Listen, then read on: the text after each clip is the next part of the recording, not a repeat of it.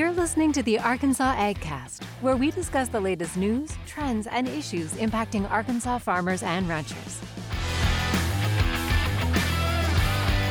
Our show is brought to you by the Arkansas Farm Bureau Federation and hosted by Rob Anderson and Jason Brown.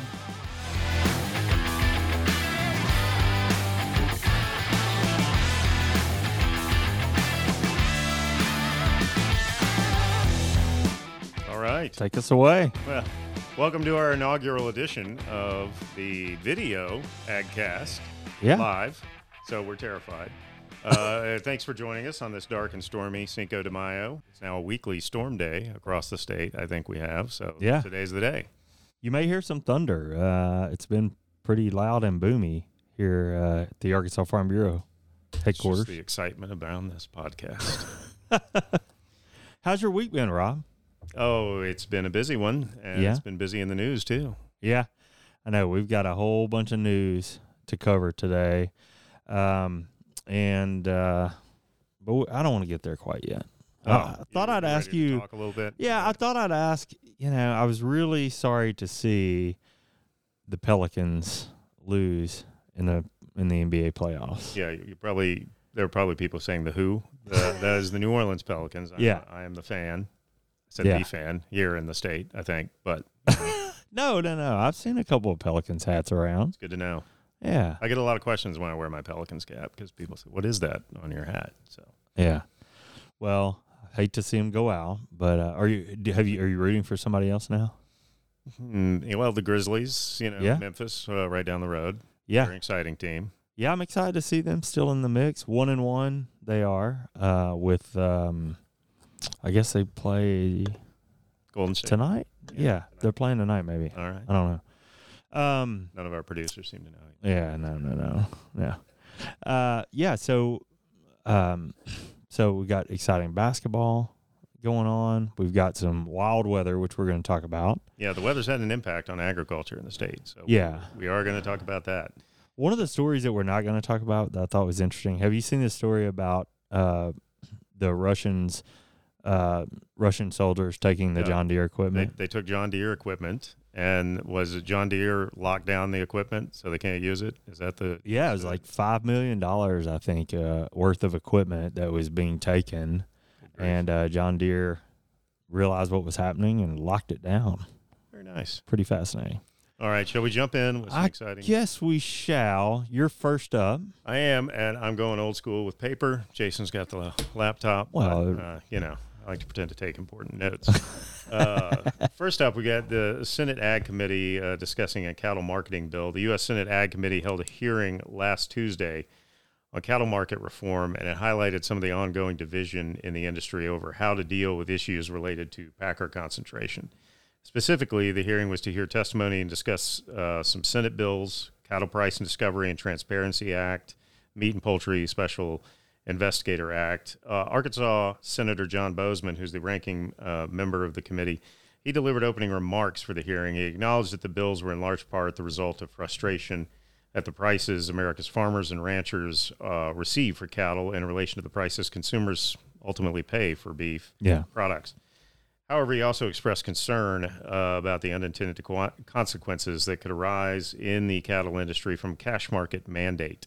He urged caution and due diligence, and that's actually something a lot of people were saying. Uh, according to Brownfield News, Brownfield Ag News, Andy Green, a senior advisor for fair and competitive markets at the USDA, he sort of echoed that. He said, in general, we're intending to be as careful, input driven, fact driven as we possibly can and take into account all the different viewpoints of a complex and complicated industry.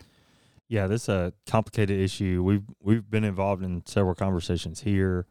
Um, happy to see John Boozman play a leadership role here. It, it was a big, long discussion point at the uh, American Farm Bureau convention this past Yeah, January. So, yeah. So certainly, Farm Bureau keeping their keeping their eyes and, and, and being active in, in this conversation uh, as it moves forward.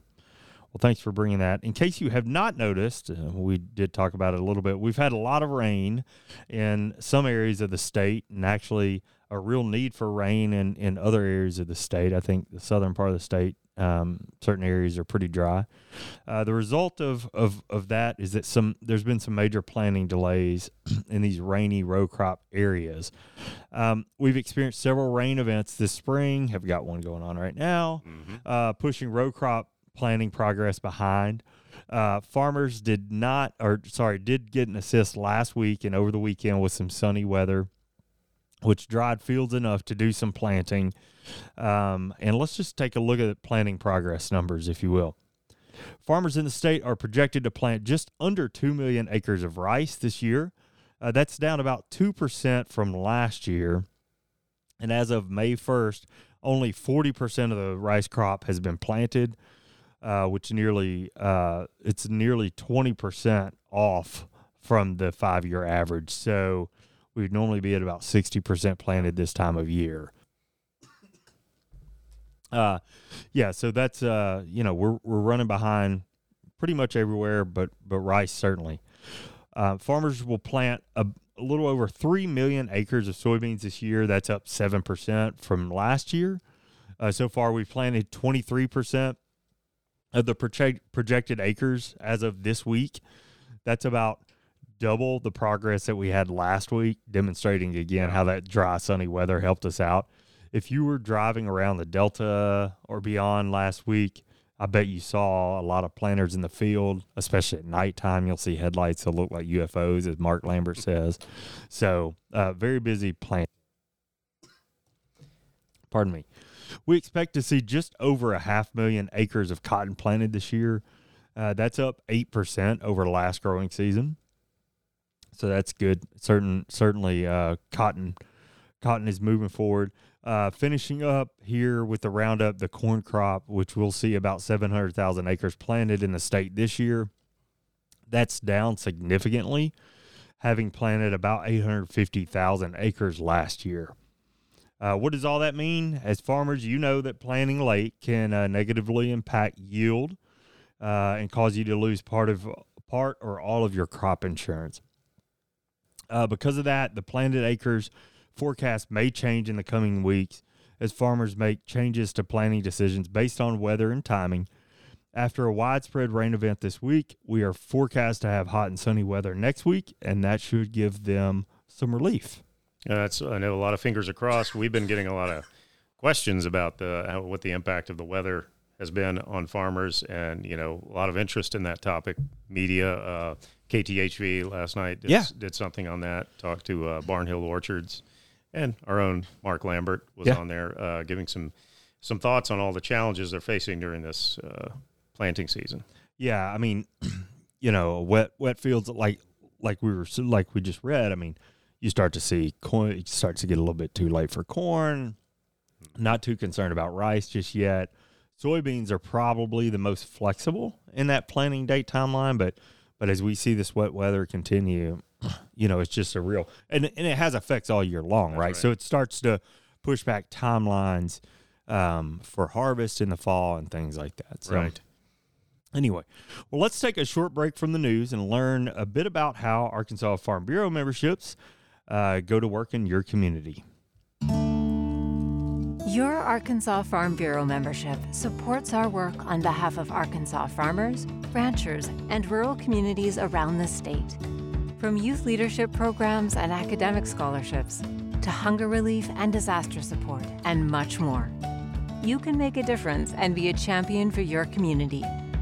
Join today at arfb.com. and and that's that's so true. It's there's a great example uh, of the the meaning of Farm Bureau memberships in Clark County. They give ten thousand dollars in scholarships to kids in those communities, Oh, and they do that every year. wow. Um, that's the power of our memberships, um, and and I think people, you know, don't often hear that story, especially if you're thinking insurance. But membership means a lot, and it can have a huge impact in local communities. Absolutely. Well, it's time to get back to news again. Uh, speaking of around the state, broadband master plan was released uh, recently. That was a a long time coming. It's been an important project. Governor Asa Hutchinson uh, recently released the new Arkansas Broadband Master Plan assessment and recommendations. The state's long been behind the curve in providing high speed internet access, particularly in rural areas of the state. We, we're aware of that. Mm-hmm. In October of 2021, the Broadband Development Group, or BDG, was hired by the state to conduct the research and develop a comprehensive master plan for broadband services across the state. BDG hosted more than 300 community meetings in all 75 counties and received more than 18,000 surveys from Arkansas residents. They also worked with a number of organizations like the Arkansas Municipal League, State Chamber of Commerce, and of course, Arkansas Farm Bureau. Arkansas Farm Bureau has been heavily involved with the broadband issue uh, for some time because it's an important policy issue for the organization. Yes. In addition to settling, uh, to setting up some of the county meetings on the issue with the BDG team, uh, Farm Bureau hosted a statewide connectivity summit uh, last fall, featuring a number of policymakers, providers, experts. Some of the key findings from the report were that around 210,000 households in the state lack adequate broadband access. The state u- has used uh, various state and federal programs to create coverage for uh, pl- or plans to cover some of the 100,000 households, while the remaining 110 households are not currently addressed by any plans. Um, the report estimated the cost of covering these households at about $500 million and re- recommended that the state focus its efforts on providing service to these underserved households. Yeah. Big issue. I mean, we talk about it here when we when we talk about broadband issue, we talk about it like rural electrification. I mean, yeah. it's it's that big of a deal. Um, I know that we're we're continuing to work on this really every day. Mm-hmm. Our own Philip Powell is taking part in a panel discussion later this month I mean, we, it's it's really literally part of a daily conversation right. here. Philip spent a lot of time on that. Absolutely. What's up next? Well, I hate to tell you, but we continue to see avian flu cases um, in poultry flocks across the country, and this week uh, got a little closer to home. Yeah, heard about that. Yeah, this week officials announced a case of highly pathogenic uh, avian influenza in an Oklahoma County border that borders Arkansas. It's adjacent to Sebastian County and Fort Smith. No cases have been confirmed in Arkansas at this time. However, cases have been confirmed in three bordering states Missouri, Oklahoma, and Texas. Uh, the Arkansas Department of Agriculture issued an emergency rule on March 24th, which requires all free range and backyard poultry to be confined under roof or inside a structure to prevent contamination from infected migratory birds. That rule is in place until at least July 20th and includes other restrictions. Uh, for full details on that, uh, visit the department's website at arkansasag.gov. Um, we're got we've got a lot of questions about this. Uh, folks think maybe they need to build a chicken coop if they didn't have one certainly a tarp and some sort of fencing you know right. whatever there's, whatever can protect them there's more simple solutions but you can check out options uh, on the site and you know that's something we've covered on this this you know agcast before and it's hopefully just going to remain a tangential issue just something of to yeah. keep on the radar not something that we have to worry too directly about uh, something coming up that's off in the distance a little bit, but it's already being worked on. That is a new farm bill, and legislators hosted a farm bill hearings in Michigan recently. Senator uh, Debbie Stabenow of Michigan, Senate Agriculture Committee Chair, and Arkansas's Senator John Boozman, the committee's ranking member, held a field hearing on the next farm bill last Friday on the campus of Michigan State University. According to DTN, the hearings included about 17 people who testified about a range of crops, livestock, rural economic development and food mm-hmm. aid. One of the key themes of the day, not surprising, was protecting crop insurance in the next farm bill. Uh, during the meeting, Boozman said agriculture accounts for 25% of GDP in Arkansas, making agriculture the top economic driver. That's something we talk about a lot. Here. A lot, yeah. So the farm, uh, and he says, so the farm program is building the safety nets, doing all the things in the conservation programs that we talked about today. It's really about making a viable rural America for tomorrow. That's that's what Boozman said during the proceedings. Yeah, I mean, I think we're going to have. So we've we've they hosted this committee meeting in Michigan, mm-hmm. uh, and I think Stabenow's from where Stabenow's from. I think there's a plan to host a very similar field committee meeting uh, here where Boozman's from. That's, obviously, that's correct. After the hearing, uh, Bozeman, in fact, I was believe was asked about that, and he confirmed they would likely hold a similar meeting in Arkansas in June. Okay, great. Well, we're looking forward to that and the opportunity, uh, certainly for for farmers across the state to participate. I'm sure. Uh, well, we'll wrap up with some news on the folks making an impact in the agriculture industry in Arkansas. Uh, reporting a bit of news from right here at Arkansas Farm Bureau. Uh, Warren Carter, our executive vice president for the Arkansas Fe- uh, Farm Bureau Federation, announced last month that he plans to retire effective May 31st. Uh, Warren has spent the past six years as executive vice president, which is the lead staff position of our nonprofit ag advocacy organization. That's a mouthful. Yes, it is. He he's led the organization's commodity and regular uh, regulatory affairs division for 13 years prior to being named EVP in 2016. Uh, Warren first joined Arkansas Farm Bureau in 1987 with responsibility for the wheat and feed grains, forestry, and aquaculture commodity programs. Uh, in addition to uh, Mr. Carter's Farm Bureau role, he served as a member of the executive committee of the Arkansas State Fair and as a member of the Arkansas 4 H Foundation Board of Directors. Uh, if I can be allowed a little bit of editorial freedom here, I will say we will certainly miss uh, Warren Carter being around here. That's very true. Um, but on with some other announcements. This has been a big, big, uh, big few weeks for uh, awards, honors, news about transitions Yeah. like that.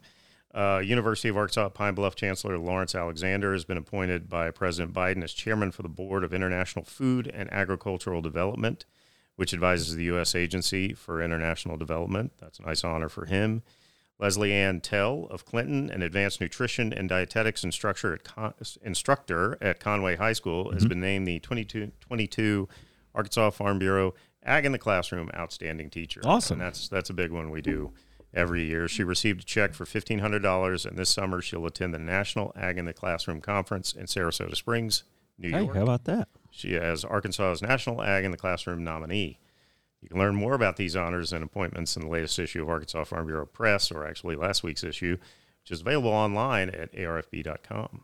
Awesome. Uh, some other news. Uh, this is a big week last week for Arkansas FFA. Uh, Okay. They held their annual, their 95th convention, actually, and uh, they elected new state officers. The new state president is Reese Mitchell from Emerson. State secretary is Lakin Williamson of Clarksville. State reporter is Gabby Litchford of Horatio. State vice presidents are Evan C. of Jasper, James Henderson of McCrory, and Lauren Massey of Paris. During the conference, Arkansas Farm Bureau sponsored the FFA discussion meet. Uh, first place in that competition went to Andrea Bird of Harrison, while the second place was Reagan Breeding of Vilonia. Congrats to those Yeah, folks. congratulations to all of them. Uh, we're big supporters of FFA, and that's of course. that's always something we watch closely. Last but definitely not least, we have some some other news from here in the at the home office. Oh, do tell. Uh, Arkansas Farm Bureau's John McMinn, Director of Commodity Activities and Economics in the organization's Commodity and Regula- Regulatory Affairs Department, has been promoted. For the past two years, John has served as the Director of Commodity Activities and Economics for aquaculture, forestry, and specialty crops. Mhm. In his new role, John will continue to serve the specialty crops division, but will be taking on the beef and equine as well. Oh, wow. So that's a big Okay, move. yeah. Big move for John. I know Way he's excited about it. Uh, his work will include the implement, implementation of Farm Bureau policy affecting each of these commodities, and he'll be responsible for economic analysis and commodity specific programs and activities surrounding beef, equine, and specialty crops. Certainly uh, glad to have our our economists and that team down there uh, to help us. They contributed quite a bit to our news this week. And Too, we'll so. probably have to have John on here. Uh, there's a lot going on in his world, so uh, He's also the um, the the the know it all of uh, farmers markets. I've Yeah, learned. that's- so that's if you want to know like a U pick or a farmers market, something like that, he's your guy. he'd probably love to come on here and talk about that. Yeah. Well, awesome. Well, Rob, I think that wraps up the news for this week. Um, for everybody watching or listening, thanks for sticking with us on the first edition of this Arkansas AgCast reboot. Uh, we promise to be better, not better looking, No, but nothing we can do about that. but better at the podcast. We will get better each so week. much smoother. Yeah. Yeah. Thank you, Yeah, Brian. awesome. Thank you. Remember, Uh, you can catch the live stream every Thursday at 2 p.m. on Facebook and YouTube and listen to the audio version later on iTunes, Spotify, or wherever you get your podcasts. That's right. The Arkansas AgCast is brought to you by the Arkansas Farm Bureau, hosted by me, Jason Brown, and Rob Anderson. Our show is produced by Brian Pistol, Matthew Magafrau, and Jenny Higgs. We'll be back next week with more ag news that matters to you, the farmer. Till then, we're signing off.